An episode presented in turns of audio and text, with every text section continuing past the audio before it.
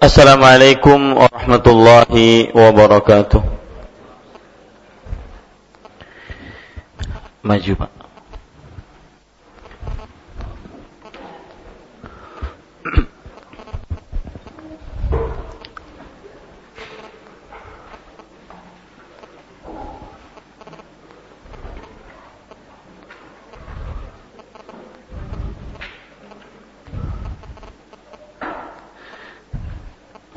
jangan ada yang di lantai, maju aja nggak apa-apa.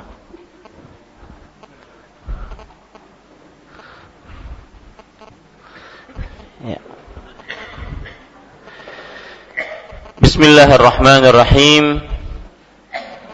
Innal hamdalillah nahmaduhu wa nasta'inuhu wa nastaghfiruh wa na'udzu billahi min shururi anfusina wa sayyiati a'malina من يهده الله فلا مضل له ومن يضلل فلا هادي له واشهد ان لا اله الا الله وحده لا شريك له واشهد ان محمدا عبده ورسوله يا ايها الذين امنوا اتقوا الله حق تقاته ولا تموتن الا وانتم مسلمون يا أيها الناس اتقوا ربكم الذي خلقكم من نفس واحدة وخلق منها زوجها وبث منهما رجالا كثيرا ونساء واتقوا الله الذي تساءلون به والأرحام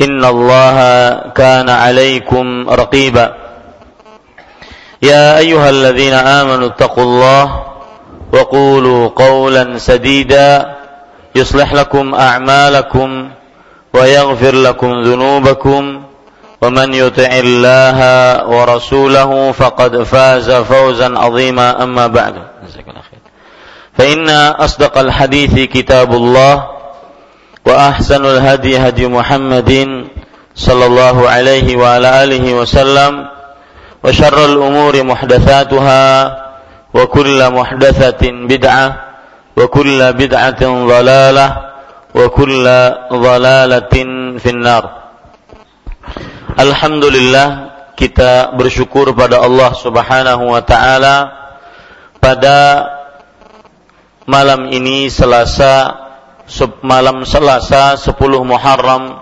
1436 Hijriah kita duduk bersama kembali mengkaji kitab Bulughul Maram min Adillatil Ahkam yang ditulis oleh Al-Hafidh Ibnu Hajar Al-Asqalani rahimahullahu taala.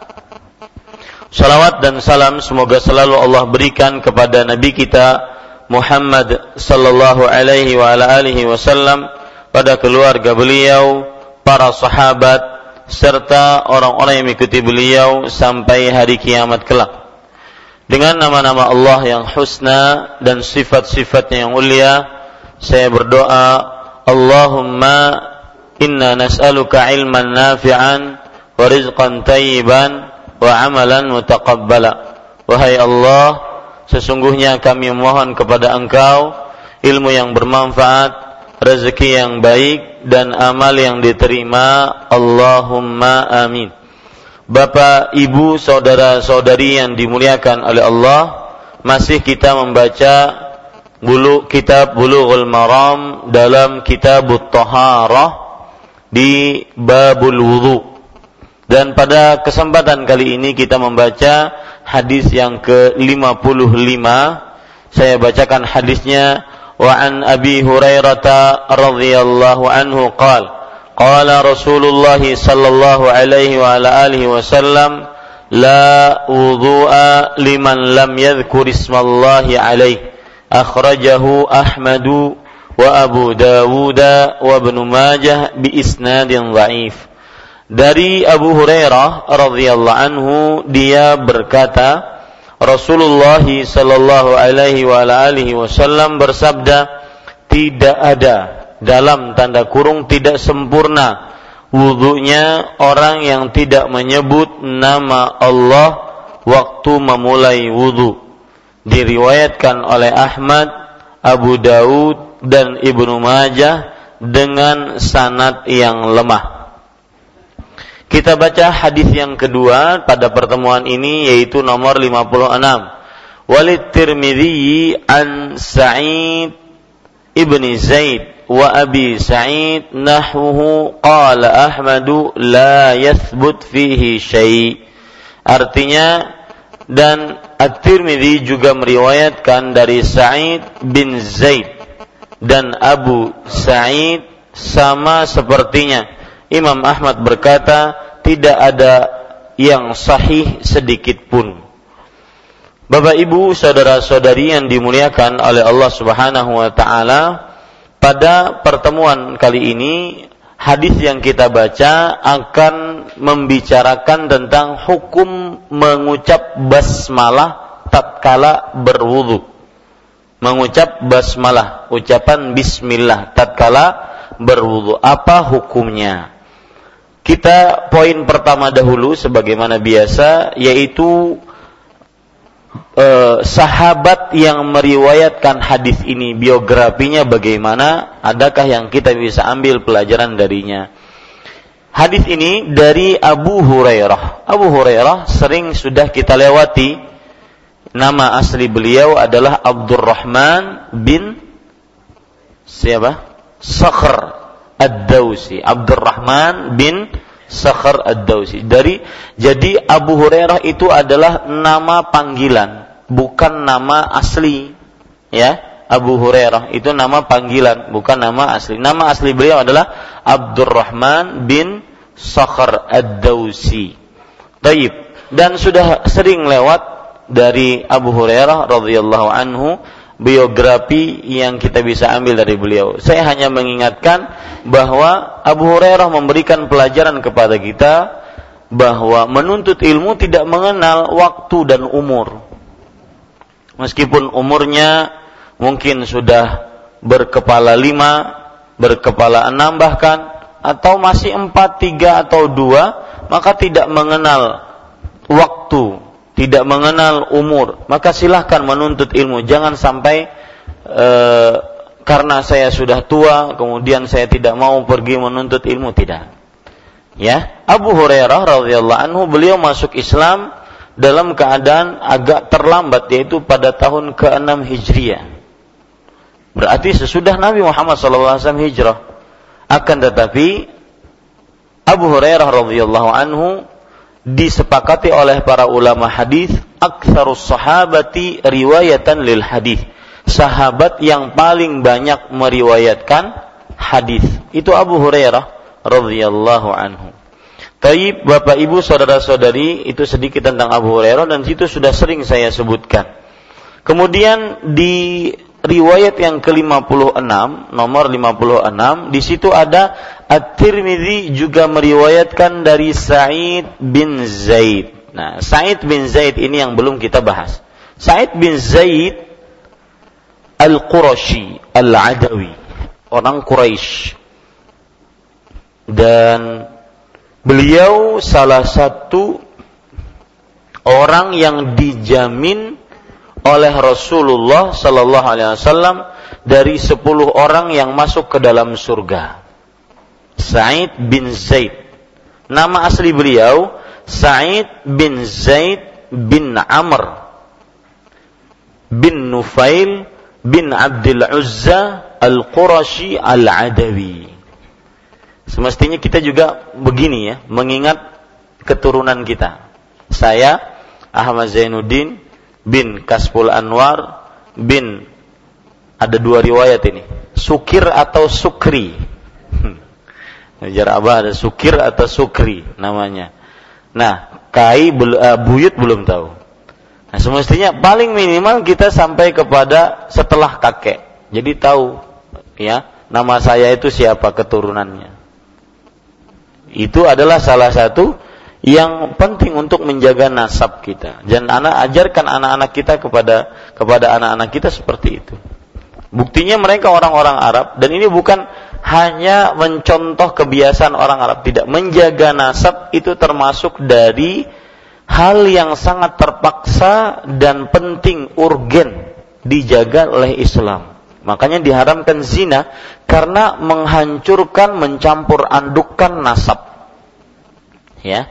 Maka coba perhatikan nama bapak, kemudian binnya siapa, bin sampai minimal tiga lah. Tiga atau empat. Ya. Jadi bin bapak kita, kakek, kemudian buyut. Itu minimal lah. Siapa tahu kan ada keturunan Rasul di sini. Tapi para ikhwan yang dirahmati oleh Allah Subhanahu wa taala, beliau termasuk orang yang dijamin masuk surga.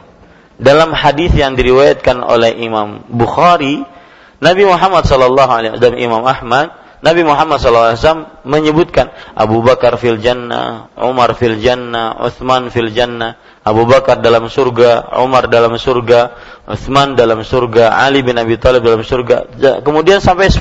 Di antaranya ini Sa'id bin Zaid ya bin Amr bin Nufail bin Abdul Uzza. Coba lihat biografi beliau kenapa beliau sampai dijamin masuk surga. Yang pertama karena beliau termasuk as-sabiqunal awwalu. Orang-orang yang generasi pertama masuk dalam agama Islam. Ini sebab yang pertama. Kemudian yang kedua, beliau adalah orang yang mengikuti seluruh peperangan bersama Rasulullah. Seluruh peperangan bersama Rasulullah Sallallahu Alaihi Wasallam beliau ikuti, kecuali perang Badar. Ya, kecuali perang Badar. Kenapa beliau tidak ikut? Karena waktu itu beliau berada di Syam. Karena pedagang. Makanya saya kita katakan bahwa Said Eh, sepuluh orang yang dijamin masuk surga itu seluruhnya adalah apa? Milioner. Seluruhnya adalah orang-orang kaya. Jadi surga tidak terhalang dengan kekayaan. Ya. Surga tidak terhalang dengan apa? Kekayaan. Yang menghalangi surga adalah kekayaan yang diletakkan di dalam hati sehingga melalaikan dari kewajiban dan tidak takut terhadap dosa dan maksiat. Tapi pada ikhwah yang dirahmati oleh Allah, kemudian e, kalau dari sisi keluarga, beliau ini adalah e, iparnya Umar bin Khattab. Jadi beliau menikahi saudarinya Umar bin Khattab yang bernama Fatimah. Umar bin Khattab radhiyallahu anhu mempunyai saudari namanya siapa? Fatimah bintul Khattab bintul Khattab dinikahi oleh Said bin Zaid ya dan ingat Fatimah bin Khattab ingat masuk Islamnya Umar bin Khattab Umar bin Khattab masuk Islam karena mendengar Fatimah bintul Khattab mendengar siapa? Eh, membaca Al-Quran. Jadi terkait subhanallah. Berarti di rumah Said bin Zaid lah dan Fatimah bintu Khattab lah Umar bin Khattab masuk Islam. Ini salah satu pengetahuan kita tentang Said ibnu Zaid. Kemudian para ikhwah sekalian rahmati oleh Allah Subhanahu wa taala, beliau juga ikut peperangan Al-Yarmouk. Peperangan yang sangat terkenal dalam sejarah Islam, peperangan Al-Yarmouk. Kemudian juga menaklukkan kota Damaskus. Menaklukkan kota Damaskus yang asalnya beragama Nasrani. Kalau dari sisi ilmu hadis, beliau adalah sahabat yang meriwayatkan hadis sebanyak 48 hadis. Meriwayatkan 48 hadis. Ya, ini para ikhwan yang dirahmati oleh Allah Subhanahu wa taala. Kemudian Bapak Ibu saudara-saudari yang termasuk dari sejarah yang menarik dari Sa'id ibn, Zaid adalah beliau termasuk orang yang sering dikabulkan doanya oleh Allah. Sa'id ibn Zaid orang yang sering do dikabulkan doanya oleh Allah Subhanahu wa taala. Bapak Ibu saudara-saudari yang dimuliakan oleh Allah, kalau sudah kita pahami sejarah dari perawi yang meriwayatkan hadis itu, Maka sekarang kita baca hadis pertama, yaitu hadis yang ke-55. Dari Abu Hurairah radhiyallahu anhu dia berkata, Rasulullah sallallahu alaihi wa ala alihi wasallam bersabda, "La la wudu'a." Tidak ada wudunya. Liman lam yadhkurismallahi alaih. Orang yang tidak menyebut nama Allah. Tidak ada wudu orang yang menyebut nama Allah. Hilangkan dulu apa yang ada dalam tanda kurung itu. Ya. Saya terjemahkan secara letterlock tidak ada wudu orang yang menyebut nama Allah. Bapak, Ibu, saudara-saudari, tidak ada di sini maksudnya adalah peniadaan yang disebut dalam bahasa Arab nafyun, peniadaan. Tidak ada wudhu orang yang tidak menyebut nama Allah. Nah, mungkin timbul pertanyaan, maksud tidak ada wudhu di sini apa? Apakah tidak ada sah wudhunya? Atau tidak ada sempurna wudhunya? Atau tidak ada wudhu sama sekali? Maka Bapak Ibu saudara-saudari saya akan jelaskan nanti dalam pelajaran dan hukum yang kita bisa ambil.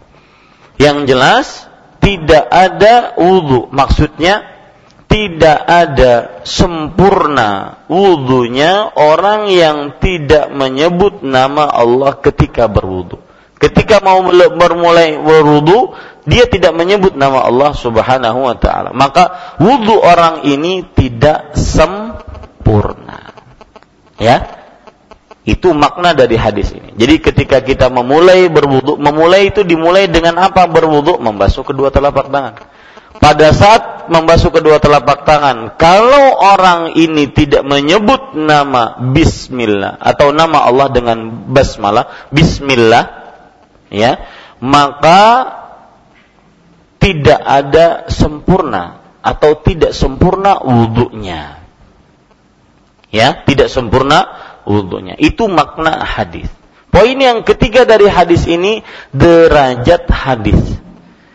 Di sini disebutkan oleh Al-Hafidh Ibnu Hajar Al-Asqalani, akhrajahu Ahmad wa Abu Dawud wa Ibnu Majah bi isnadin dhaif. Diriwayatkan oleh Imam Ahmad, Imam Abu Dawud dan Imam Ibnu Majah dengan sanad yang lemah. Waif artinya lemah. Berarti yang Bapak Ibu pahami di sini menurut penulis hadis ini sahih atau lemah? Menurut penulis. Menurut penulis bukan yang di, bukan yang ada di dalam footnote kita. Bukan yang ada dalam catatan kaki. Kalau kita baca diriwayatkan oleh Ahmad Abu Daud dan Ibnu Majah dengan sanad yang dhaif.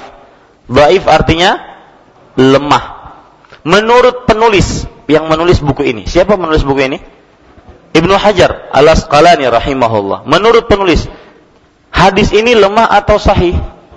Hah? Kok sahih? Lemah beliau menyebutkan ya menurut penulis diriwayatkan oleh Ahmad, Abu Daud dan Ibnu Majah dengan sanad yang dhaif. Berarti menurut penulis apa? lemah. Ya. Kalau kita lihat catatan kaki nomor 55 sahih. Nah, nah, berarti nanti ada pembicaraan hadis. Itu yang saya cari. Ya. Wallahu a'lam Bapak, Ibu, saudara-saudari yang dimuliakan oleh Allah.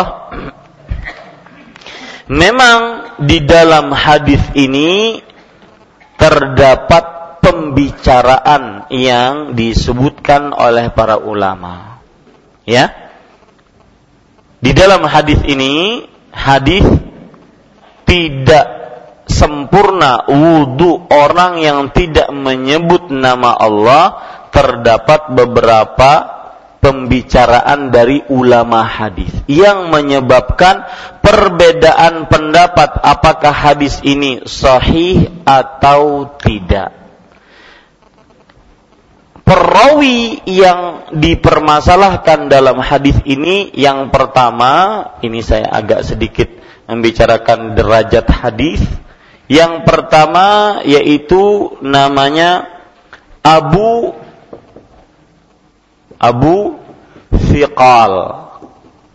Ini perawi yang pertama yang menyebabkan hadis ini bermasalah. Abu Thiqal. Abu Thiqal ya disebut perawi yang lemah. Ya, perawi yang lemah. Para ikhwan yang dirahmati oleh Allah Subhanahu wa taala, ada lagi di dalam hadis ini adalah yang bermasalah robah bin Abdurrahman. Abdurrahman. Ya, Rabah bin Abdurrahman. Derajat perawi ini majhul. Apa arti majhul? Tidak diketahui. Jadi kedudukannya dia tidak diketahui. Kuatkah orangnya hafalannya? Terpercayakah? Tidakkah? Nah, ini yang menyebabkan hadis ini dibicarakan oleh para ulama. Ya, hadis ini dibicarakan oleh para ulama. Ada lagi yang bermasalah asma. Asma bintu Sa'id. Asma bintu Sa'id. Maka para ikhwan yang dirahmati oleh Allah Subhanahu wa taala, hadis ini bermasalah disebabkan dengan tiga sebab ini. Makanya wallahu a'lam ya, hadis ini minimal derajatnya hasan li ghairihi li ghairihi. Apa arti hasan li ghairihi? Artinya hadisnya hasan baik karena ada yang menolong. Karena ada yang menolong. Ya. Hadisnya Hasan li ghairi karena ada yang menolong. Coba perhatikan perkataan Al-Hafidh Ibnu Hajar Al-Asqalani rahimahullah di dalam kitab beliau Talkhisul Habir. Beliau mengatakan wadh-dhahiru anna majmu'al ahadith yahdutsu minha quwwatan tadullu ala anna lahu aslan bahwa seluruh riwayat-riwayat dari hadis tentang pengucapan basmalah tatkala berwudu menunjukkan kekuatan yang menunjukkan bahwasanya memang ada dasarnya. Memang ada apa? Dasarnya. Makanya kita lihat nomor 55 55 di dalam buku kita catatan kakinya hadisnya menjadi apa? Sahih. Itu sebabnya. Lihat lagi perkataan Imam Ibnu Katsir yang bermadhab Syafi'i. Beliau mengatakan, "Waqad ruya min turuqin ukhra yashuddu ba'daha ba'dan fahuwa hadithun hasanun aw sahih." Dan telah diriwayatkan dari riwayat-riwayat yang lain yang menguatkan satu dengan yang lainnya maka hadis tentang pembacaan basmalah tatkala memulai berwudu hadisnya adalah hasan atau sahih. Ya, ini disebutkan oleh Imam Ibnu Katsir di dalam kitab tafsir Al-Qur'anil Azim yang dikenal dengan tafsir Ibnu Katsir. Imam Ibnu Qayyim rahimahullahu taala di dalam kitab beliau Manarul Munif mengatakan ahaditsu tasmiyah indal wudu'i ahaditsu hisan. Artinya hadis pembacaan basmalah tatkala mau memulai berwudu adalah hadis-hadis yang hasan. Artinya baik hadis hasan itu artinya apa? Baik dan bisa dijadikan sandaran sebagai beramal. Ya, sebagai beramal. Taib Ustaz Lihat, kalau begitu di dalam nomor 56 dalam buku kita Imam Ahmad mengatakan tidak ada hadis yang sahih sedikit pun dalam bab ini. Ini gimana Ustaz? Ya? Beliau mengatakan bahwa tidak ada satu hadis sahih pun di dalam bab mengucapkan basmalah tatkala ingin ber berwudu. Wallahu alam, Bapak Ibu, saudara-saudari yang dimuliakan oleh Allah, itu perkataan Imam Ahmad menunjukkan bahwa beliau memang melemahkan hadis tersebut. Dan ada sebagian melemahkan hadis, ada sebagian menguatkan hadis itu wajar dan biasanya bukan dalam prinsip dasar Islam. Hanya perkara-perkara seperti ini, membaca basmalah tatkala berwudu, ya. Perkara-perkara yang disebut dengan fadailul amal. Taib. Dan kita lebih condong kepada pendapat yang bahwa hadis ini hasan karena dikuatkan dengan dengan beberapa riwayat yang lain. Taib. Poin ketiga sudah selesai. Berarti hadis ini adalah hadis yang sahih, ya, hadis yang sahih.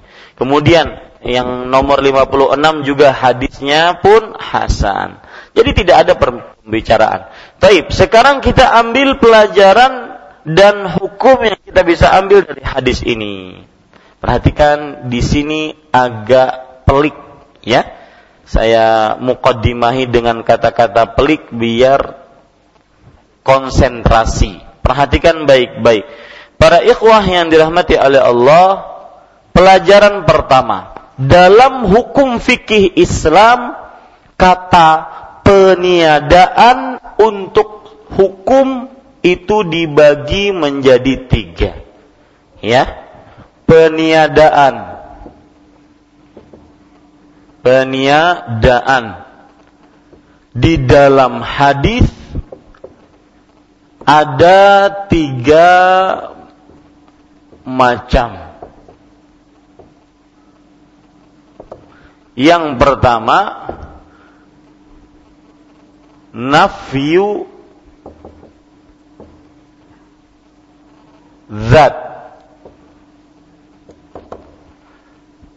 Peniadaan sesuatu tersebut. Yang kedua, nafyu sehah.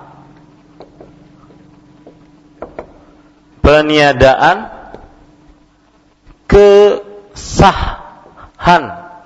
sesuatu tersebut.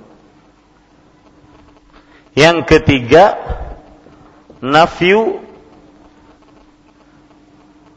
kamal peniada artinya peniadaan kesempurnaan sesuatu tersebut.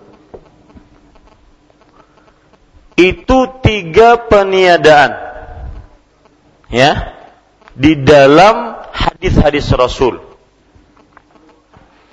Kalau kita perhatikan hadis-hadis Rasul yang menyebutkan tentang peniadaan tidak ada iman, misalkan ada hadis yang berbunyi la imana liman la amanatalah. Tidak ada iman yang tidak amanah.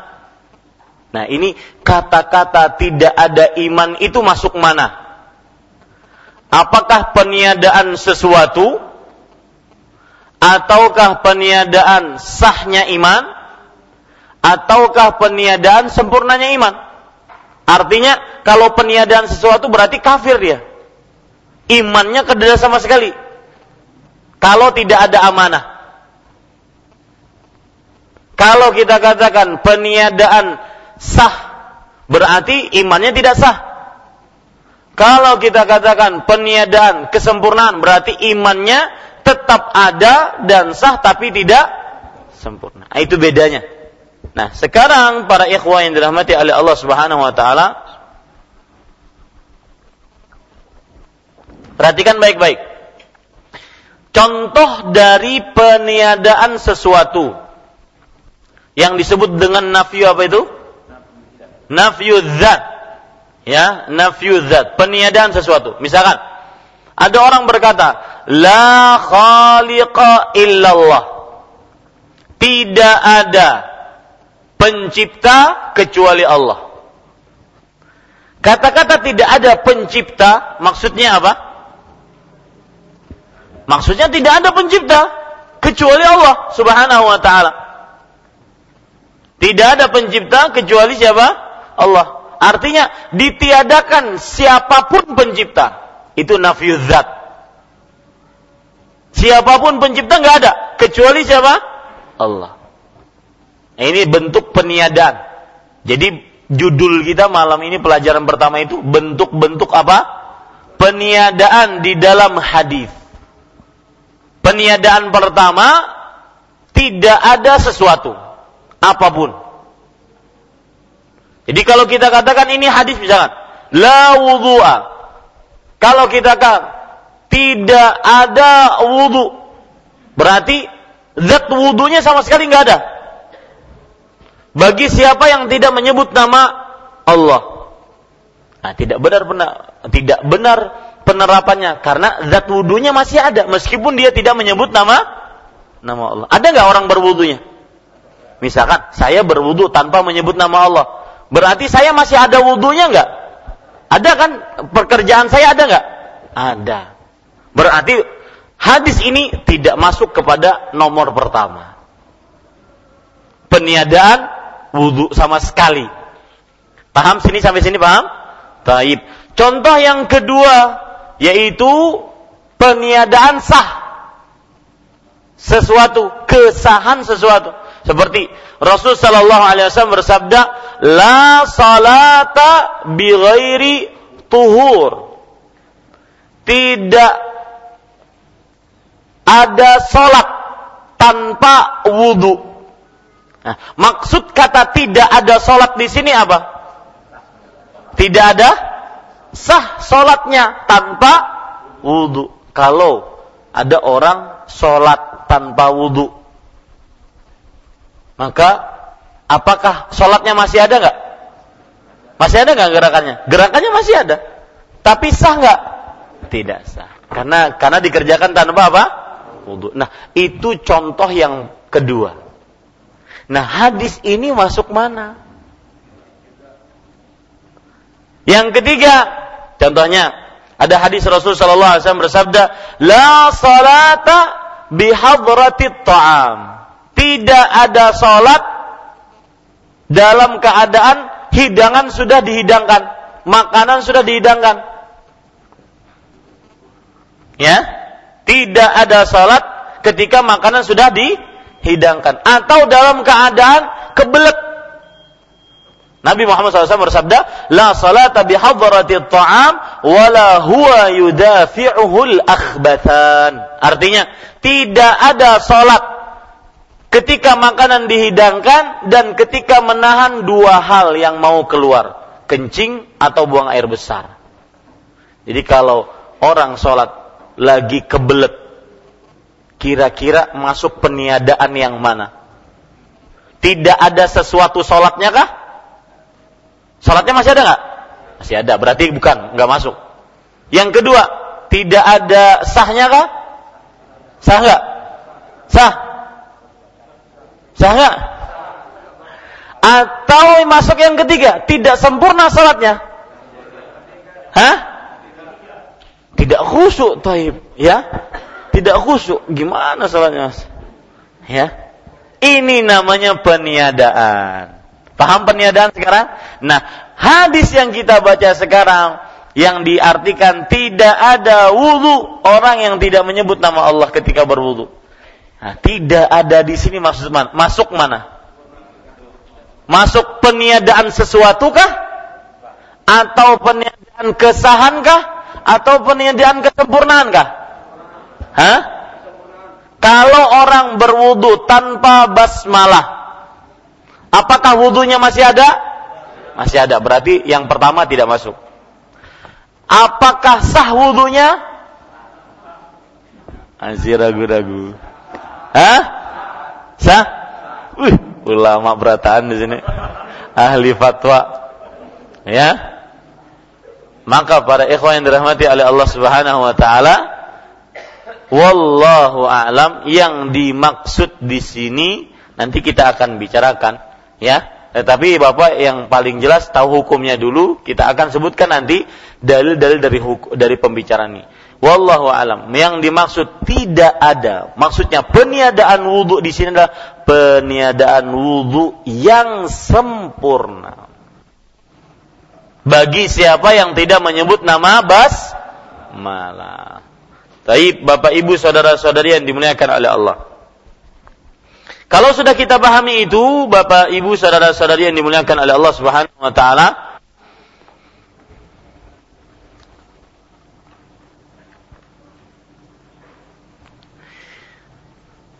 Pelajaran yang kedua. Jadi maksud tidak ada wudhu di dalam hadis ini adalah tidak ada kesempurnaan wudhu atau tidak sempurna wudhu orang yang tidak menyebut nama bas malah. Dan pelajaran pertama tadi kita sudah bahas peniadaan di dalam hadis ada tiga macam. Peniadaan sesuatu sama sekali tidak ada seperti perkataan orang tidak ada pencipta selain Allah.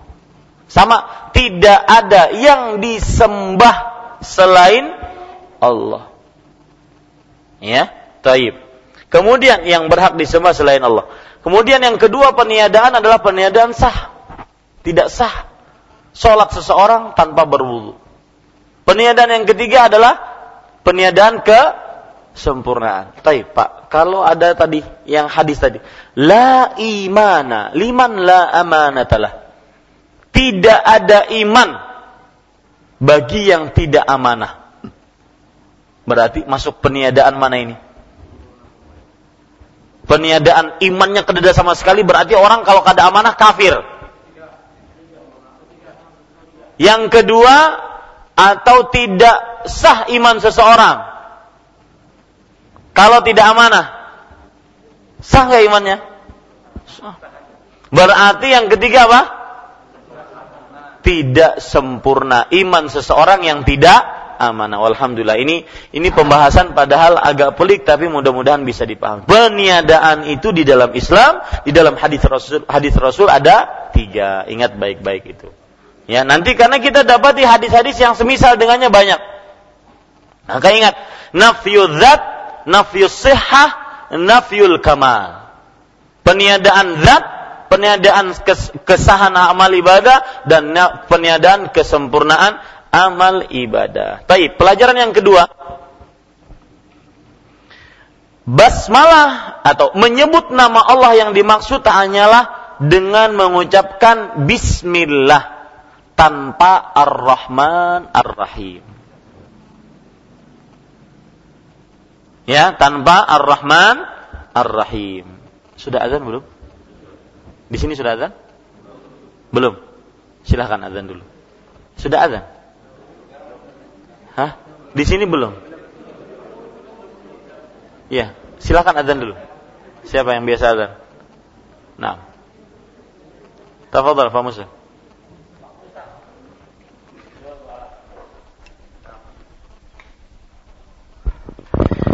Ya, Bapak Ibu saudara-saudari yang dimuliakan oleh Allah, pelajaran kedua yang kita yang kita bicarakan adalah menyebut nama Allah itu maksudnya adalah mengucapkan bismillah saja tanpa ar-Rahman ar-Rahim. Jadi ketika kita berwudu, ya, ketika kita berwudu itu cuma bismillah. Tidak perlu mengucapkan apa? Ar-Rahman Ar-Rahim. Bahkan sebagian ulama dan ini pendapat yang paling kuat. Sebagian ulama menguatkan pendapat bahwa menyebutkan tambahan Ar-Rahman Ar-Rahim bid'ah. Mengada-ngada. Ya, seperti misalkan ketika makan Bismillahirrahmanirrahim. Cukup Bismillah. Ketika memakai sendal, bismillah. Ketika memakai baju, bismillah. Tanpa tambahan ar-Rahman ar-Rahim. Ketika berwudu juga, bismillah. Dan seperti yang saya ucapkan tadi bahwa para ulama bahkan menguatkan pendapat yang ditambah dengan ar-Rahman ar-Rahim apa? Bid'ah, mengada-ngada. Karena tidak ada dalil dari hadis Rasul Shallallahu alaihi wasallam. Itu hukum yang uh, pelajaran yang kedua dari hadis ini. Pelajaran yang ketiga dari hadis ini adalah terjadi perbedaan pendapat di antara para ulama. Apa hukum membaca basmalah tatkala memulai wudhu? Apa hukum membaca basmalah tatkala memulai wudhu? Pendapat yang pertama mengatakan bahwa wajib mengucap basmalah. Wajib mengucap basmalah. Berarti kalau wajib yang tidak mengucap basmalah wudhunya apa? Tidak tidak sah. Wajib. Dan ini pendapat Imam Ahmad Madhab Zahiriyah juga pendapat Ishaq bin Rohuya salah salah satu ulama besar di zaman mereka tapi ya begitulah Allah maha adil dalam pembagiannya. Ada orang ulama dari semenjak dahulu yang sekali berimam Ahmad, Imam Syafi'i, Imam Malik, Imam Abu Hanifah, tapi yang terkenal cuma empat. Ah begitu juga, ya. Para ustadz mungkin banyak ilmu yang lebih luar biasa dibandingkan yang terkenal terkenal. Tapi yang dikenal orang cuma si fulan, si fulan, si fulan. Itulah pembagian Allah. Ya, hikmah dalam pembagian Allah. Taib. Pendapat yang kedua sunnah membaca basmalah sunnah dan ini pendapat jumhur ulama. Jumhur artinya apa? Mayoritas para ulama. Di antaranya imam yang tiga. Imam Abu Hanifah, Imam Malik dan Imam Ash-Syafi'i rahimahullahu taala. Kalau ingin ditambah juga pendapat Ibnu Katsir, pendapat Ibnu Hazm, Abu Ubaid ya menunjukkan bahwasanya ini pendapat para ulama banyak yang mengatakan hukumnya cuma sunnah. Pendapat yang paling kuat dari dua pendapat ini, kalau sunnah berarti kalau ketinggalan dengan sengaja apa? Kalau kita meninggalkan dengan sengaja apa? Wudhunya bagaimana? sah kalau kita katakan pendapatnya apa? Sunnah. Nah ini nanti akan bermanfaat kalau kita dalam kamar mandi. Kan menyebut nama Allah tidak boleh dalam kamar mandi. Taib. Kalau menurut pendapat yang wajib, ketika di kamar mandi kita berwudu, berarti harus disebut atau tidak? Hah? Kalau wajib harus di disebut, kalau tidak maka tidak sah wudhunya menurut pendapat yang wajib. Ya. Sedangkan menurut pendapat yang sunnah, oh, tidak mengapa ditinggalkan. Nah, eh, itu nanti pembicaraan yang lain yang jelas terjadi perbedaan pendapat di antara para ulama. Ya, khilaf di antara para ulama. Ada yang mengatakan wajib kalau ditinggalkan dengan sengaja tidak sah wudhunya. Ada yang mengatakan sunnah kalau ditinggalkan dengan sengaja sah wudhunya. Pendapat yang paling kuat mana Ustaz? Wallahu alam pendapat yang paling kuat adalah pendapat jumhur. Pendapat apa? Jumhur. Berarti apa? Sunnah. Berarti adalah sunnah. Taib. Dari mana sunnahnya? Padahal kan di sini jelas-jelas hadisnya sudah sahih Bahkan kita katakan di sini adalah kal apa namanya tidak uh, la wudu'a, tidak ada kesempurnaan wudu. Tetapi para ulama yang mewajibkan maksud semua peniadaan di dalam hadis asalnya adalah peniadaan sah kata mereka. Nah, bagaimana kita jawabnya? Maka jawabannya mudah. Kita menguatkan pendapat yang tidak wajib dengan dalil yang pertama yaitu surat Al-Maidah ayat 6. Allah berfirman, "Ya ayyuhalladzina amanu idza qumtum ila shalah faghsilu wujuhakum." Wahai orang-orang yang beriman, jika kalian ingin mendirikan salat, basuh wajahmu. Disebutkan nama bismillah enggak di sini? Enggak ada. Nah, ini menurunkan dari yang wajib menjadi sunnah. Ini dalil pertama. Kemudian Bapak Ibu saudara-saudari yang dimuliakan oleh Allah. Dalil yang kedua yaitu hadisnya agak bermasalah. Sehingga menurunkan dari wajib menjadi sunnah. Hadisnya dibincangkan oleh para ulama hadis. Ada yang mengatakan dia lemah sama sekali seperti Imam Ahmad. Ada yang mengatakan dia sahih. Meskipun kita menguatkan pendapat hadisnya itu apa? Sahih atau hasan li ghairihi. Nah, karena inilah turun derajatnya menjadi jadi wajib menjadi apa?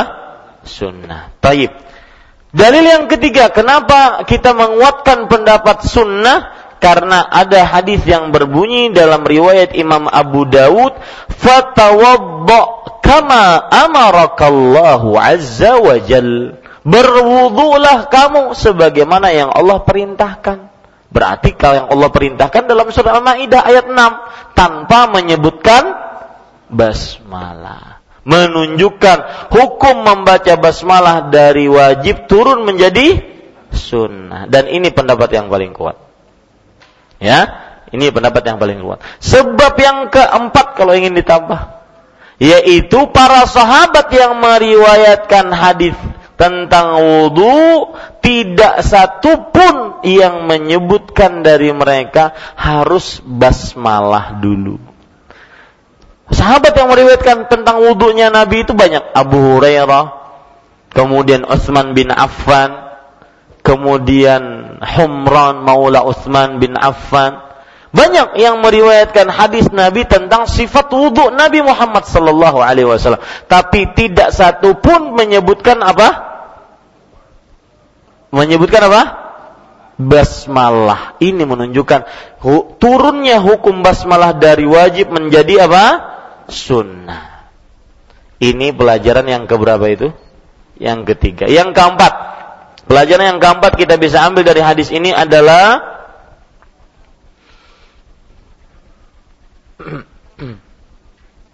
yaitu para ikhwan yang dirahmati oleh Allah Subhanahu wa taala, pelajaran yang keempat dari hadis ini adalah apakah berwudu juga dikiaskan dengan tayamum? Apakah berwudu juga dikiaskan dengan tayamum? Artinya, kalau kita ingin tayamum juga harus mengucapkan basmalah atau tidak? Bagaimana? Pakai bismillah atau enggak? Hah? Maka jawabannya wallahu alam Bapak Ibu saudara-saudari yang dimuliakan oleh Allah, jawabannya iya, dipakai karena mengambil tabarruk dengan eh, nama Allah. Meskipun tidak bisa kita kiaskan dengan wudhu. Karena ibadah-ibadah itu tersendiri tidak boleh dikiaskan satu dengan yang lainnya. Tidak boleh dikiaskan satu dengan yang lainnya. Taib. Kemudian para ikhwah yang dirahmati oleh Allah Subhanahu wa taala, Pelajaran selanjutnya yang kita bisa ambil dari hadis ini adalah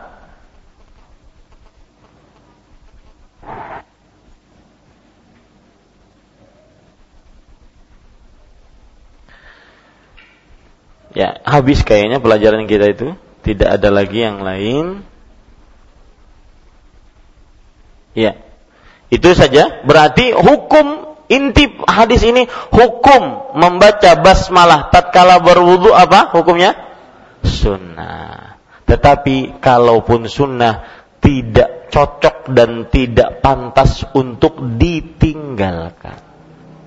Ya, tidak pantas untuk ditinggalkan, terutama di tempat-tempat yang kita mengucapkan basmalah padanya. Tapi, Ustaz, ada yang bertanya, kalau seandainya Ya, kalau seandainya saya mengambil pendapat wajib membaca basmalah, pas di kamar mandi solusinya gimana? Gitu ya? Paham permasalahannya? Kalau saya mengambil, saya lebih condong kepada wajib Ustaz. Karena hadisnya sohi, kemudian ancamannya berat. Ya.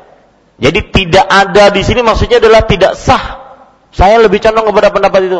Tapi kalau di kamar mandi gimana Ustaz? Apakah pindah madhab? Gak bisa. Ya. keluar dulu masuk lagi bismillah di luar baru nggak bisa long dilakukan sebelum atau pas saat mulai berwudu nah gimana di dalam hati tadi ada yang mengatakan di dalam hati kalau dia mengambil pendapat wajib di dalam hati nah itu berarti bukan mengucapkan Hah? Bagaimana? Hah? Doa masuk WC sudah mencukupi. Nggak bisa, karena kan itu doa masuk WC ini berwudu. Hukum tersendiri. Maka jawabannya, perhatikan. Kalau ada orang yang mengambil pendapat mengatakan membaca basmalah adalah wajib, tetapi dia di dalam kamar mandi, maka para ikhwah yang dirahmati oleh Allah tetap dia membaca basmalah. Kenapa? Karena di situ ada hukum pengecualian. Yang tidak boleh itu adalah berzikir di dalam kamar mandi, baca Quran, membaca lafzul jalalah, tidak ada sebab. Ini ada sebab dan hadisnya menurut dia tadi sah, tidak sah wudhu seseorang. Maka diucapkan itu pun jangan nyaring-nyaring.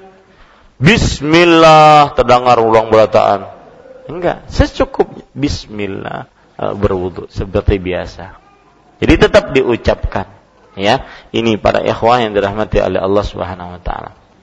Dan ingat, sedikit menyimpang dari tema kita sebelum kita sholat Isya bahwa tidak mengapa dan tidak ada larangan seorang berwudu di kamar mandi bahkan di WC. Ya, dulu dahulu ingat sekali dilarang untuk berwudu di WC. Apa sebabnya? Sebabnya adalah ditakutkan tempat tersebut tempat yang na najis. Itu saja. Adapun nas-nas artinya ada nas yang melarang seseorang berwudu di WC ya mohon maaf di kamar mandi maka ini tidak ada nas Para orang tua kita melarang kita dahulu karena itu tempat yang kebanyakan najis ditakutkan nanti kecipratan apa? Najis. Itu saja. Bisa dipahami Bapak Ibu sekalian. Jadi tidak ada nas, ya. Dan saya sering melakukan ini daripada saya kamar mandi biasanya ini di terminal atau di tempat-tempat yang susah berwudu. Ya. Sudah kamar mandi ngantri atau di bandar udara kadang-kadang sudah kamar mandi ngantri ya sudah berwudu di dalam Ya, di dalam situ berwudu kita. Habis itu keluar sudah langsung ke musola. Kenapa harus dua kali nyari tempat ini buang air besar, buang air kecil, di sini tempat berwudu? Tidak mesti juga harus seperti itu. Kecuali kalau ada najis-najis yang memang kita lihat itu apa eh, diperkirakan besar terdapat banyak nah najis. Jadi ingat sekali lagi, tidak ada satu hadis pun yang menunjukkan makruhnya seseorang atau haramnya bahkan seseorang berwudu di kamar mandi atau di WC. Boleh saja. Dan ingat, hukum selalu dikaitkan dengan apa? Dengan dalil. Demikian. Kita salat dulu. Wassalamualaikum warahmatullahi wabarakatuh. walhamdulillahi.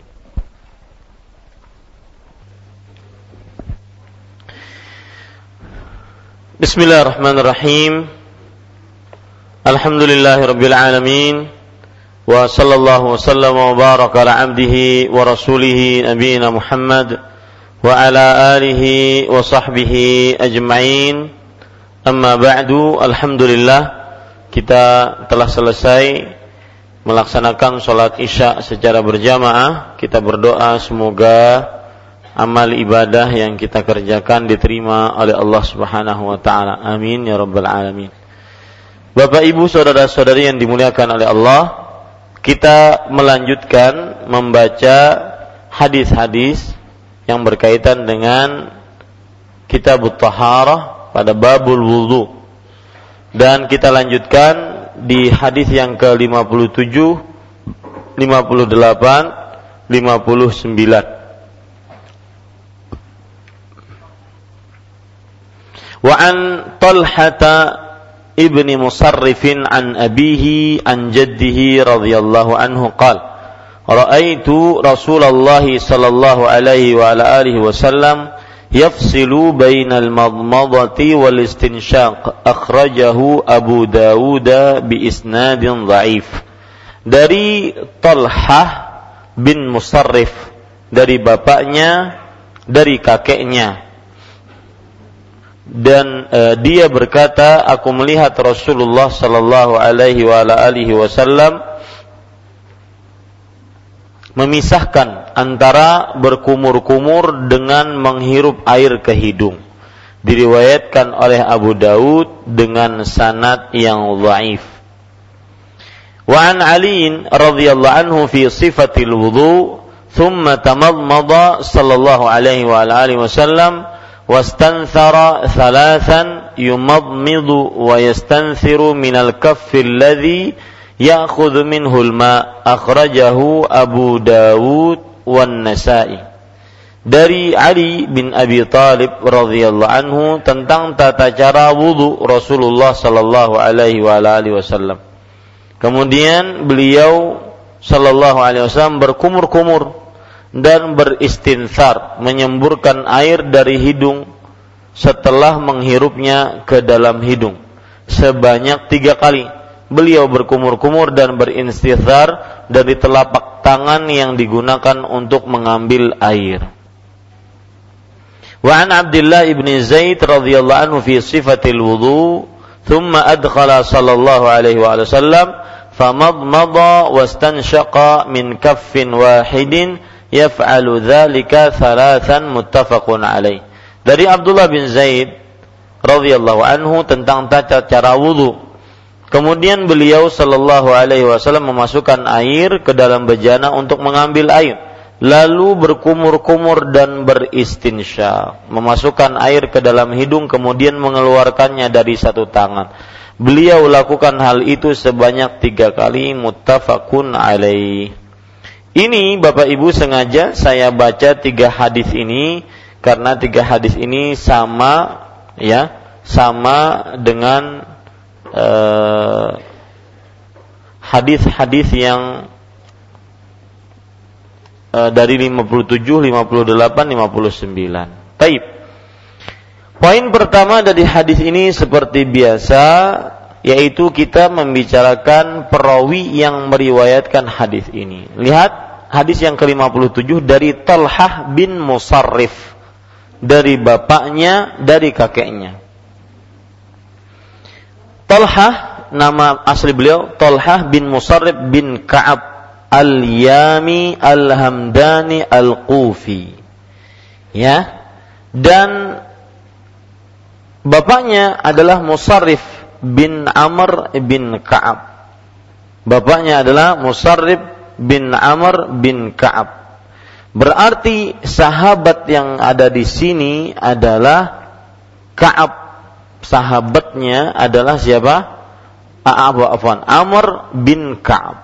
Sahabat yang meriwayatkan hadis ini. Jadi kan Tolhah bin Musarrib dari bapaknya dari kakeknya. Dari bapaknya berarti siapa? Ah, Musarrif. Dari kakeknya berarti siapa? Amr. Ya. Amr bin Ka'ab. Itulah sahabat yang meriwayatkan hadis ini. Dan para ikhwah sekalian, dirahmati oleh Allah Subhanahu wa taala, uh, Amr ibn Ka'ab diperdebatkan oleh para ulama bahwasanya beliau sahabat atau bukan beliau sahabat atau bukan. Kemudian wallahu alam menurut Ibnu Abdul Bar bahwasanya Amr bin Ka'ab adalah sahabat Nabi. Taib. Kemudian makna hadis ini. Ra'aitu Rasulullah sallallahu alaihi wasallam yafsilu bainal madmadati wal istinsyaq. Aku melihat Rasul Shallallahu Alaihi Wasallam memisahkan antara berkumur-kumur dengan menghirup air ke hidung. Yang sudah kita pelajari bahwa berkumur-kumur satu tangan, eh, berkumur-kumur dan menghirup air ke hidung satu tangan, artinya satu kali ambil air. Nah, menurut hadis ini berkumur-kumur air tersendiri, menghirup air ke hidung air tersendiri. Itu makna hadisnya. Bisa dipahami ya? Itu makna hadisnya. Diriwayatkan oleh Abu Daud dengan sanad yang lemah. Dan memang pendapat yang kuat hadis ini adalah hadis yang lemah. Disebabkan dua sebab. Yang pertama ada perawi yang bernama Laith bin Abi Sulaim. Beliau ini dilemahkan oleh jumhur ulama, perawi yang lemah. Kemudian yang kedua yaitu sebab yang menyebabkan hadis ini lemah adalah yaitu perkataan dari Tolhah bin Musarib dari bapaknya dari kakeknya. Ini bermasalah ini. Dari bapaknya dari kakeknya ini bermasalah apakah kakeknya seorang sahabat atau bukan? Nah, itu dia. Ya, apakah kakeknya seorang sahabat atau bukan? Yang jelas Bapak Ibu saudara-saudari yang dimuliakan oleh Allah, hadisnya adalah hadis yang lemah akan tetapi hadis yang kedua dari yang kita baca sekarang yaitu nomor 56 dia sahih hadis yang ketiga bahkan diriwayatkan oleh Imam Bukhari dan Muslim Hadis yang ke-57, 58, 59 ya, ini berbeda hukum. 57 memisahkan antara berkumur-kumur dengan memasukkan air ke hidung. 58, 59 malah sekalian. Nah, ya. Jadi sekali ambil air ber, sekaligus berkumur-kumur dan juga memasukkan air ke hidung. Ini 57 hukumnya berbeda dengan 58 59 paham Pak ya? Makanya kita baca tiga-tiganya agar bisa mudah dipahami. Taib Bapak Ibu saudara-saudari yang dimuliakan oleh Allah kita ambil pelajaran dari tiga hadis ini atau saya terangkan dulu hadis yang kedua 58 saya baca dari Ali bin Abi Thalib tentang tata cara wudhu. Kemudian beliau Shallallahu Alaihi Wasallam berkumur-kumur dan beristinsar, menyemburkan air dari hidung setelah menghirupnya ke dalam hidung sebanyak tiga kali. Beliau berkumur-kumur dan beristinsar dengan telapak tangan yang digunakan untuk mengambil air. Maksudnya sekaligus, ya, mengambil air untuk berkumur-kumur sekaligus juga apa? istinsyak dan istinsar memasukkan air ke hidung dan mengeluarkannya. Memasukkan air namanya istinsyak mengeluarkannya namanya istinsar istinsar ya ini para ikhwas sekalian. Berarti hadis yang ke-58 berbeda dengan 57 yang ke-57 dibedakan untuk berkumur-kumur dengan untuk memasukkan air ke hidung yang ke-59, beliau sallallahu alaihi wasallam memasukkan tangannya, masukkan tangannya ke dalam bejana untuk mengambil air, lalu berkumur-kumur dan berinsisyak, de, memasukkan air ke dalam hidung kemudian mengeluarkannya dari satu tangan. Ya, dari apa? Satu tangan. Berarti sekaligus. Sekaligus itu. Paham ya para ikhwas sekalian? Baik. Kalau sudah kita pahami, yang jelas hadis yang ke-57 hadisnya lemah. Hadis 58, 59 hadisnya apa? Sahih. Nah, pelajaran yang kita bisa ambil dari hadis ini Bapak Ibu, saudara-saudari yang dimuliakan oleh Allah, yang pertama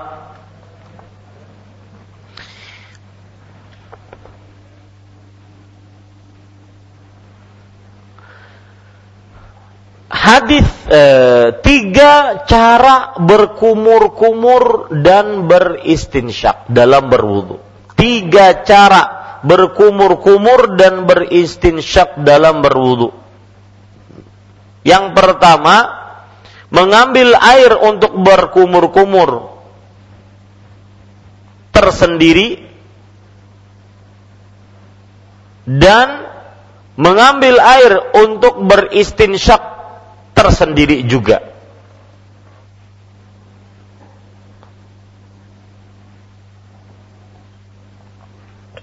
Kalau begitu, berapa kali ambil air itu? Enam. Enam kali. untuk berkumur-kumur tiga kali, untuk istinsyak tiga kali. Ini cara pertama. Ya, cara pertama. Nanti dari tiga cara ini yang paling kita kuatkan mana? Bisa dipahami Pak? Kita sebutkan dulu cara-caranya.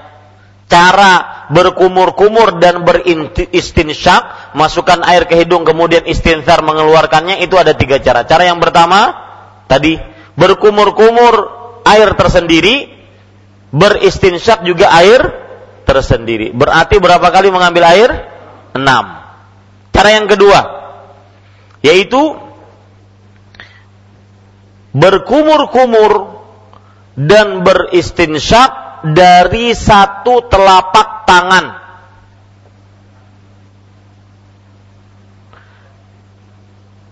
Dengan satu kali ambil air.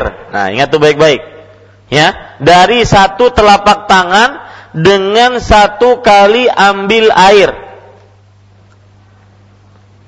Berarti berapa kali ambil airnya? Hah? Sekali. Sekali aja. Ini cara yang kedua. Sekali saja. Jadi ambil air satu telapak tangan, kemudian berkumur-kumur, kemudian menghirup air ke hidung, kemudian mengeluarkan sekali saja. Ini cara yang ke yang kedua. Ya, cara yang kedua. Baik, cara yang ketiga. Berkumur-kumur dan beristinsyak dari satu telapak tangan dengan tiga kali mengambil air.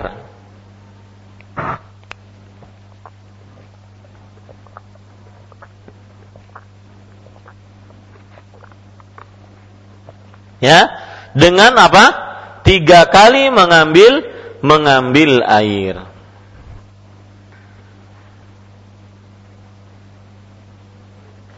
Afwan, Pak.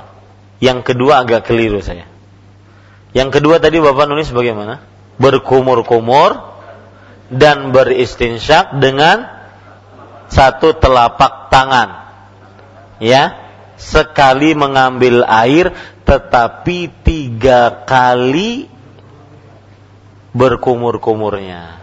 Jadi begini, ambil air, ya, keluarkan. Ambil lagi, eh, ini tidak ngambil lagi, tetap yang di sini. Jadi yang satu kali ini dibagi, dibagi tiga. Paham? Ya, mengambil airnya sekali, sekali tangguk. Cuma dibagi tiga. Paham, Mbak? Jadi yang kedua diralat, berkumur-kumur dan beristinsyak dengan satu telapak tangan dan mengambil air sekali tetapi dibagi menjadi tiga kali. Bisa nggak itu? Bisa. Keluarkan. Nggak ngambil lagi nih, nggak ngambil lagi. Ya, nggak cukup. Ya cukup cukup kan? ya satu telapak tangan. Bisa dua, bisa. Ya, boleh dua. Ini cara yang kedua ya nanti kita akan mengeluarkan apa me menyebutkan mana cara yang paling kuat. Cara yang ketiga ini yang paling kuat yaitu berkumur-kumur beristinsyak dengan satu telapak tangan tiga kali mengambil air. Ya tiga kali mengambil air ini para ikhwan yang dirahmati oleh Allah dalilnya mana Ustaz madmid was madmada wastanshaq wastanshiq min kaffin wahidin fa'ala dzalika thalatha marrat bahwa Nabi Muhammad SAW berkumur-kumur dari beristinsyak dengan satu telapak tangan dengan tiga kali air. Beliau mengulang itu sebanyak tiga kali. Ya, ini bisa dipahami. Pendapat yang paling kuat mana? Bapak Ibu saudara-saudari yang dimuliakan oleh Allah. Wallahu alam. Pendapat yang paling kuat yang disebutkan dalam hadis 50 de 59 karena hadisnya riwayat Bukhari dan Muslim. Lihat hadis riwayat Bukhari dan Muslim. Kemudian beliau sallallahu alaihi wasallam memasukkan tangannya ke dalam bejana untuk mengambil air lalu berkumur-kumur dan berinsisak memasukkan air ke dalam hidung kemudian mengeluarkannya dari satu tangan. Beliau lakukan hal itu sebanyak tiga kali. Jadi masukkan air, berkumur-kumur istinsyak sekali. Lagi dua kali, lagi-lagi tiga kali. Ini yang paling kuat cara berkumur-kumur dan beristinsyak yang paling nyunnah dalam berwudu. Bahwa berkumur-kumur dan beristinsyak dengan satu telapak tangan diambil kemudian di, uh, dengan satu telapak tangan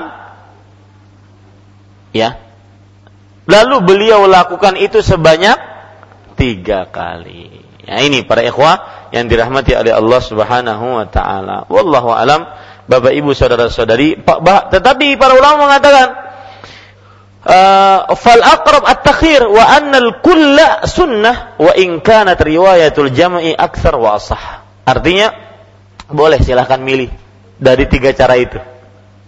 Kata Imam As-San'ani, seorang ulama besar abad ke-13 Hijriah. Abdul Razak bin Hammam As-San'ani bahwa silahkan milih. Ya. Eh bukan bukan ke-13, beliau bahkan uh, ulama abad kelima Hijriah kalau tidak salah. Ya. Ini hari-hari ini saya dring dring dring karena mau ya gitulah. Yang jelas para ikhwas sekalian boleh silahkan pilih. Yang cara pertama bagaimana tadi? Hah? Tiga kali sekali ngambil. Gimana itu Pak? Tiga kali sekali ngambil. oh, uh, uh, apa? Kumur-kumur tiga kali, kemudian istinsyak tiga kali. Ya, beda-beda air. Dipisah antara kumur-kumur dengan silahkan ini dipakai. Jadi kalau setelah ini melihat orang seperti itu, sudah Oh berarti dia pakai riwayat itu. Jangan heboh, ya. Jangan bingung. Kebanyakan bianto. Nah, mungkin dia mengambil riwayat yang itu. Ya. Cara yang kedua yaitu bagaimana? Mengambil air untuk berkumur-kumur dan istinsyak sekali, tapi dibagi menjadi tiga. Salah satu faedahnya, gunanya untuk iktisad, sederhana, menghemat dalam berwudu kata pendapat yang kedua. Ya, pendapat yang ketiga yang paling kuat karena didasari oleh riwayat Bukhari dan Muslim yaitu apa? Ber, mengambil air dengan satu telapak tangan untuk berkumur dan istin syak dan dilakukan sebanyak tiga kali. Ini pendapat yang paling kuat dan itu yang biasa kita lakukan, betul? Nah, seperti itu. Baik, itu yang bisa saya sampaikan Alhamdulillah selesai jam 8.30. Uh, Alhamdulillah pada malam ini kita agak banyak membaca hadis, lima hadis dan tinggal tiga sisa hadis selesai kitab wudhu. Masya Allah. Ya, ini saya mau sujud syukur kalau selesai kitab wudhu ini. Karena saking panjangnya kitab wudhu dan saya sudah janji minggu depan ketika kalau seandainya memang selesai kitab wudhu Ya, uh, saya akan uh, bagikan kepada para jamaah sekalian tata cara wudhu selengkapnya yang mengumpulkan rukun, wajib dan sunnahnya. Ya, jadi tidak nanti tidak akan disebutkan ini rukun, ini sunnah enggak, tapi dari mulai awal diurut sampai terakhir. Demikian. Wallahu a'lam walhamdulillahirabbil alamin wa sallallahu nabiyana Muhammad Alhamdulillahirabbil alamin. Silahkan jika ada yang ingin menambahkan atau bertanya atau e, menyanggah apa yang sudah kita bicarakan.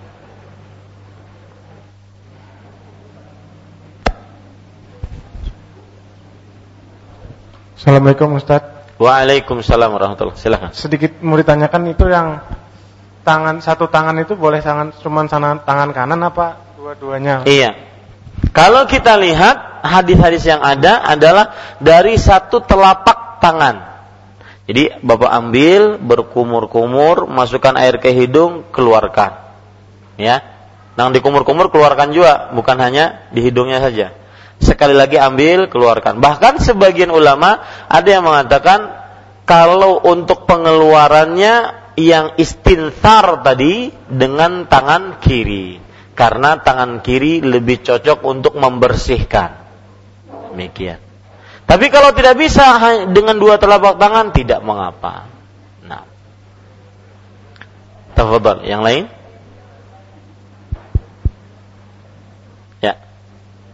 Saya membacakan uh, BBM dakwah sunasat dari Bapak Kadarusman Muhammad. Bagaimana hukumnya apabila seseorang yang berwudu diajak bicara atau ditanya sesuatu dan ia menjawabnya? Bagus pertanyaannya. Ini yang sering ditanyakan. Bolehkah ketika berwudu berbicara? Ya, maka jawabannya kita mengaitkan hukum dengan dalil. Jika tidak ada dalil, maka pada asal hukumnya boleh. Ya. Maka tidak ada dalil yang melarang kita untuk berbicara ketika berwudu. Ya. Untuk be berbincang-bincang ketika berwudu tidak ada dalilnya. Kita bukan sedang sholat, kita sedang berwudu. Yang diperlukan ketika berwudu adalah berwudu dengan sempurna. Berwudu dengan dengan sempurna.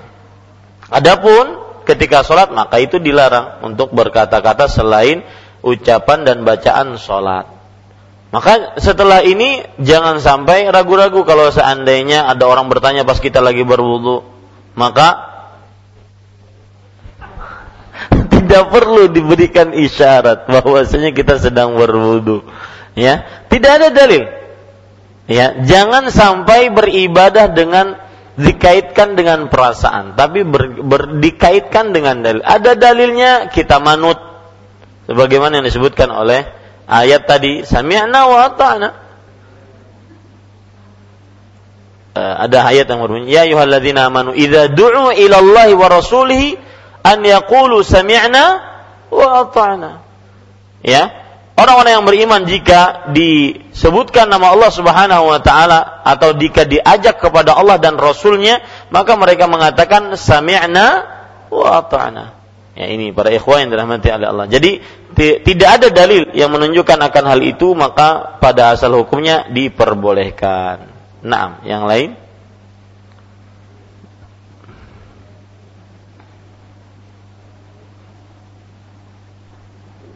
Tidak ada? Assalamualaikum Pak Ustaz. Waalaikumsalam warahmatullahi Ya. Uh, yang ingin ulun tanyakan masalah yang ke ini tadi. Afwan, uh, sebelum antum bertanya, uh, salah saya saya uh, salah membaca ayat tadi surah An-Nur ayat 51. Innama kana qaulul mu'minin qaulal mu'minin idza du'u ila Allah wa rasuli liyahkuma bainahum an yaqulu sami'na wa ata'na wa ulaika humul muflihun. Ini ayat patut dihafal dan dimaknai dalam kehidupan kita sehari-hari yang artinya ucapan orang-orang beriman hanyalah jika diajak kepada Allah dan Rasulnya untuk menjadi hakim di antara mereka, mereka mengatakan kami mendengar, kami taat. Mereka lah orang-orang yang beruntung. Maka resapkan itu dalam hati kita, itu sifat karakteristik yang sangat dominan dari orang mukmin patuh tunduk kepada keputusan Allah. Nah, surat An-Nur ayat 51. Silakan, tafadhol. Tentang basmalah tadi Pak Ustaz. E, di hadisnya tadi kan e, membaca basmalah itu doib yang diriwayatkan oleh penulis. Salah satunya kan Imam Ahmad yang menyatakan doib tadi. Iya. Tapi di penjelasan Pak Ustadz tadi uh, Imam Ahmad mewajibkan apa ulun salah mencatat atau mendengarnya. Nih, ulun minta. Bagus. Bagus pertanyaannya. Para ikhwan yang dirahmati oleh Allah Subhanahu wa taala, uh, beliau kita jelaskan tadi bahwa hukum membaca basmalah terjadi perbedaan pendapat. Beliau jadi pertanyaan beliau itu maksudnya begini kita penulis mengatakan hadisnya untuk membaca basmalah lemah, waif. Kemudian Imam Ahmad pun juga apa? melemahkan. Tetapi kenapa ketika kita membicarakan hukum membaca basmalah itu terjadi perbedaan pendapat di antara para ulama, kita katakan yang pertama wajib, yang kedua apa? sunnah. Kenapa Imam Ahmad malah mengatakan wajib padahal Imam Ahmad me mendhaifkan hadis tersebut. Paham permasalahannya? Taib. Maka jawabannya para ikhwas sekalian bagus ini pertanyaan jeli. Saya suka pertanyaan seperti ini, ini berarti memperhatikan apa yang disampaikan. Maka jawabannya kembali kepada yang sudah kita tulis tadi. Ya. Asal hukum peniadaan di dalam hadis-hadis asal hukumnya lari kepada ini. Ya, asal hukumnya lari kepada apa? Tidak sah. Jadi meskipun kata Imam Ahmad hadisnya lemah, tetapi di sana ada hadis yang lain yang mensahihkan bahwa setiap perkara yang tidak dimulai dengan bacaan bismillah maka amalannya tertahan ter terputus Nah, di sinilah kembali beliau kepada asal hukum. Jadi, seperti yang saya ucapkan di penjelasan awal tadi, semua hadis yang menunjukkan peniadaan asal hukumnya lari kepada apa? Nafyus sehah, peniadaan kesahan sesuatu tersebut. Kapan dia turun dari nafyus sehah ke nafyul kamal? Kapan dia turun dari ke peniadaan kesahan sesuatu kepada peniadaan kesempurnaan ketika ada da, dalil. Nah, itu dia. Kenapa Imam Ahmad malah berpendapat nafyu sehah? Paham ya? Jazakallah khair. Nah, Ada yang lain? Tafadhol, Pak. Tadi ada ulama yang mengatakan bahwa kita memilih eh, salah satu. Eh, tapi halusun awal jamaah kan berpendapat eh apa? Jumhur ulama. Jumhur, nah. Eh, kalau hadis lemah kan tidak bisa diamalkan. Nah ya. Contoh misalnya kunut. Ya. Karena itu di eh, Ar-Razi yang meriwayatkan Oh. gitu. Eh, kenapa ini Ustaz? Yang Apa 57 kenapa kita amalkan begitu ya? Iya. Bagus pertanyaannya, maka jawabannya para ikhwah sekalian, makanya di akhir kita katakan yang paling kuat pendapatnya tadi. Ya. E, lalu Ustaz, ini kan hadisnya lemah. Kenapa kita katakan e, di akhir saya katakan perkataan As-Sun'ani tadi bahwa boleh kita milih dari tiga ini. Padahal yang satu hadisnya lemah. Kenapa boleh milih Ustaz? Nah, maka jawabannya karena ini khilaf mu'tabar di antara para ulama. Perbedaan pendapat yang memang dianggap perbedaan pendapat di antara para ulama. Artinya perbedaan pendapatnya kuat. Kalau ada yang memilih pendapat dengan hadis 57 bahwa mengambil air untuk berkumur-kumur tersendiri dibandingkan dan dan mengambil air untuk beristinsyak tersendiri maka dia punya sandaran perkataan para ulama dengan hadis meskipun lemah. Makanya kita katakan lebih kuat pendapatnya apa? Pendapatnya yang ketiga tadi. Ya. Kalau begitu boleh dong mengamalkan hadis lemah. Asal hukumnya tidak boleh. Ya tidak tidak diperbolehkan. Lalu kenapa kita silahkan pilih? Bukan silahkan pilih, tapi ambil yang paling kuat. Kalau ada orang mengamalkan yang 57, maka kita katakan ya itu berarti dia berdasarkan hadis apa? Hadis lemah.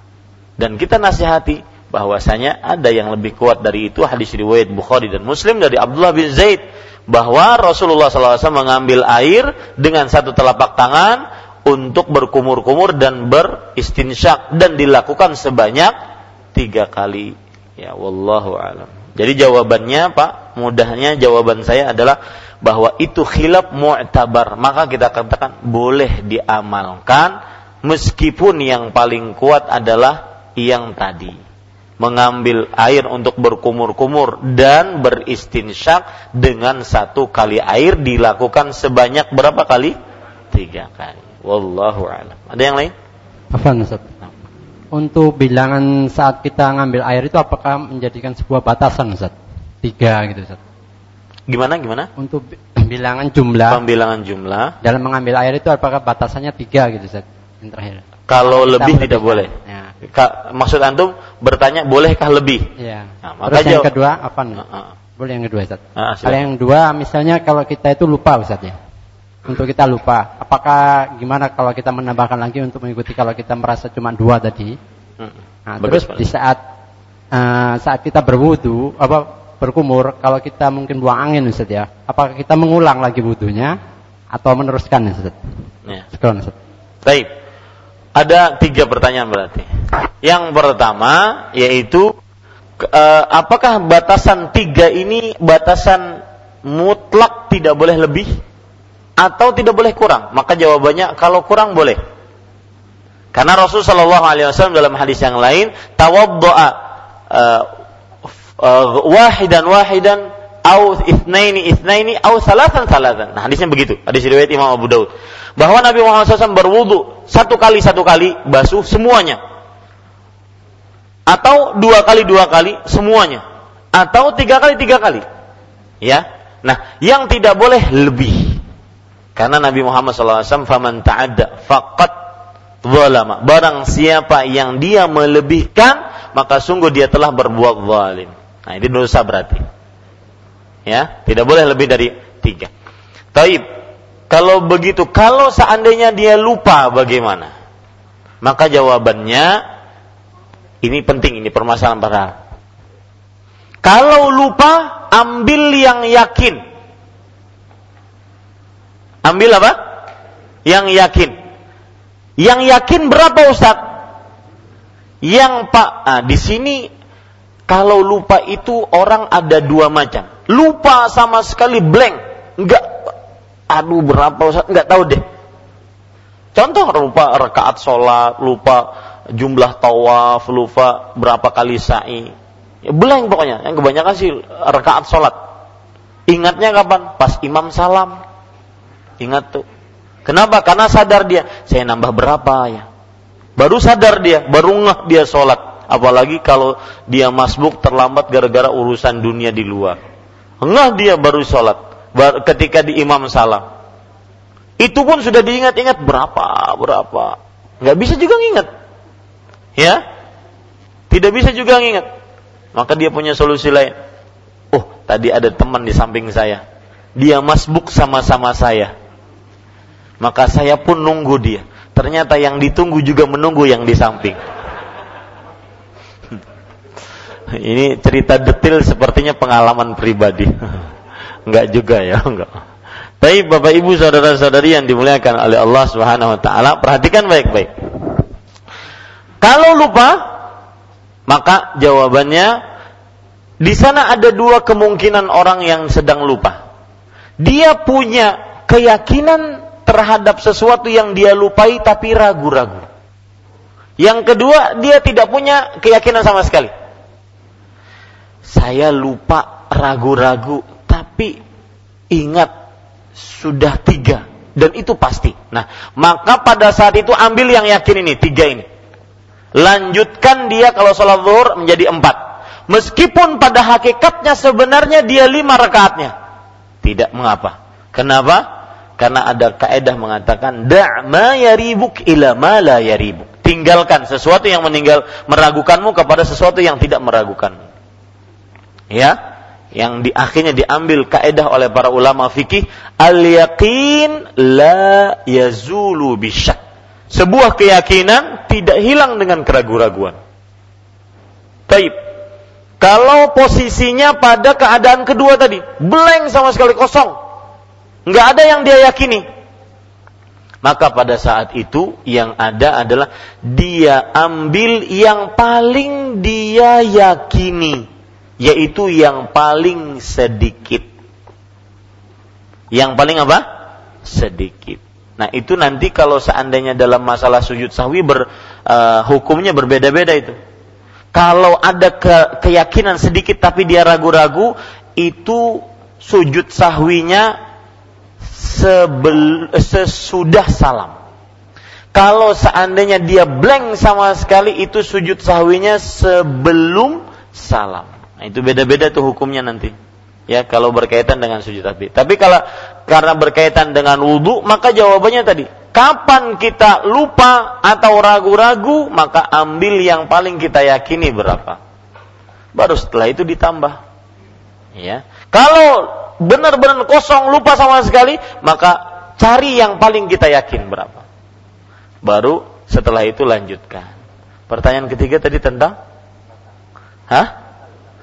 Ah, ketika berwudu terkentut. Maka jawabannya ulangi. Karena belum sah wudunya. Ya, belum sah wudunya. Ulangi dari pertama. Kecuali kalau seandainya dia punya rasa was-was. Dan pertanyaan dari nomor satu sampai nomor tiga dari Akhi Hasan tadi adalah bisa dimasuki dari rasa was-was. Orang kadang-kadang was-was. Ya, tiga atau empat, tiga. Nah, ini was-was dari syaitan. Allah berfirman, Alladhi waswisu fi sudurin nas minal. Yang memberikan rasa khawatir pada hati-hati manusia dari jin dan manusia. Dia itu sering dan itu jangan dikembang biakkan dalam hati. Ya. Jangan dibiarkan. Itu membuat orang terlambat sholat, membuat orang tidak jamaah. Ada saya pernah Pak dapati hakiki ini orang Pernah dapati waktu itu di Arab Saudi. Orang sudah jamaah, dia keluar masuk kamar mandi keluar. Jadi setiap kali keluar keluar kamar mandi dia merasa kayaknya ada yang sedikit masih keluar. Masuk lagi, sedikit lagi keluar masuk lagi. Sampai orang selesai jamaah dia keluar dalam keadaan basah kuyup. Jamaahnya tidak dapat, yang capek adalah yang yang dapat adalah capeknya. Itu adalah penyakit yang diwaswaskan kepada manusia oleh syaitan. Hati-hati. Jangan dipelihara, jangan dikembang biakkan itu penyakit. Itu penyakit berbahaya. Ya, was-was. Dan itu bisa menjadikan orang akhirnya tidak sholat. Capek sendiri. Dan itu yang didapati oleh Rasulullah ketika beliau disihir oleh orang Yahudi, Labid ibn Asam. Diberikan rasa was-was kepada beliau. Kayaknya saya sudah menggauli Aisyah Padahal belum. Padahal hasrat sudah memuncak. Oh, kan tersiksa sekali Pak. Sudah memuncak, tapi kayaknya sudah nih, indah. Ya. Sebagian laki-laki saja marah sama istrinya kalau seandainya sudah memuncak tidak jadi. Nah, ini para ikhwas sekalian, ini bagaimana? Itulah yang dihadapi oleh Rasulullah Shallallahu Alaihi Wasallam ketika di sini. Nah, itu rasa was-was. Jangan dibiarkan, terutama kalau seandainya kita berkenaan dengan kencing, ya. Basuh sebersih bersihnya, kemudian sholat. Biarkan kalaupun seandainya ada air yang mengalir di atas paha kita, bukan urusan. Emang gua pikirin, nggak usah itu gangguan syaitan. Teruskan sholat kita. Ya, dan itu harus dibiasakan. Karena kalau tidak, dia akan menjadi bibit-bibit yang bisa menjadikan orang kafir, orang keluar dari agama Islam. Karena akhirnya dia putus asa dari rahmat Allah Subhanahu wa taala. Maka jangan dibiarkan. Basuh bersih-bersih, apa pun yang keluar setelah itu, saya tidak peduli. Nah, nanti dia akan berkurang berkurang. Jangan sampai dibiarkan, jangan sampai dikembang biarkan perasaan itu. Nah, nanti mungkin akan ada orang berpikir, aduh Ustaz, nanti kan sholat saya nggak sah. Bagaimana? Itu biarin aja. Yang seperti itu biarkan saja. Beda, ini hukumnya beda dengan orang yang beser, penyakitan. Penyakit apa? Suka kencing apa bahasa Banjarnya? Hah? Pengamihan, ya? Bukan pengamihan. Uh, artinya ada bahasa yang bahasa Banjar yang uh, suka beser itu ya? Dia tidak berhenti itu penyakit. Nah itu beda. Itu hukumnya beda. Ini adalah was-was. Dia tidak penyakit. Dia cuma merasa kalau itu benar-benar basah memang itu nanti hukumnya tersendiri ya jangan dibiarkan penyakit seperti itu nah wallahu a'lam cukup kiranya Assalamualaikum ya. warahmatullahi wabarakatuh. Waalaikumsalam warahmatullahi wabarakatuh. Ya, Ustadz kan di dalam Al-Quran uh, surat Al-Amidah tadi ayat 6 kan dijelaskan tata cara berwudu dimulai dengan membasuh muka. Uh, apakah uh, sah apabila uh, sedangkan di hadis kan ada penjelasan mencuci tangan terus berkumur. Apakah sah kalau seandainya itu tidak dilakukan jadi kita mengikuti yang di Al-Quran aja? Iya. Mohon penjelasan. Bagus pertanyaannya. Kalau seandainya orang berwudu hanya mengikuti Al-Quran, tidak menambah dengan apa yang disebutkan dalam sunnah Nabi Muhammad SAW, maka kalau ditanya apakah sah, maka jawabannya ada beberapa pekerjaan yang wajib selain yang disebutkan di dalam ayat suci Al-Quran tersebut. Seperti misalkan Rasulullah tidak pernah tidak berkumur-kumur. Maka itu hukumnya apa? Wajib. Meskipun tidak disebutkan di dalam surat Al-Maidah ayat 6 tadi. Karena Allah berfirman, "Idza kuntum ila shalah faghsilu wujuhakum." Jika kalian mendirikan sholat maka basuhlah wajah kalian. Enggak ada pengucapan berkumur-kumur. Lalu kenapa wajib Ustaz? Maka jawabannya karena Nabi Muhammad SAW tidak pernah meninggalkannya. Maka tergantung ibu. Kalau seandainya dia meninggalkan sesuatu yang diwajibkan, maka tidak sah wudhunya. Karena ada selain empat anggota yang disebutkan oleh Rasulullah, ada yang merupakan kewajiban harus dibasuh atau diusap. Wallahu a'lam. Nah, Cukup kiranya kita cukupkan dengan kafaratul majlis. Subhanakallahumma wa bihamdika asyhadu an la ilaha illa anta astaghfiruka wa atubu ilaik. Wa sallallahu nabiyana Muhammad walhamdulillahi rabbil alamin. Wassalamualaikum warahmatullahi wabarakatuh.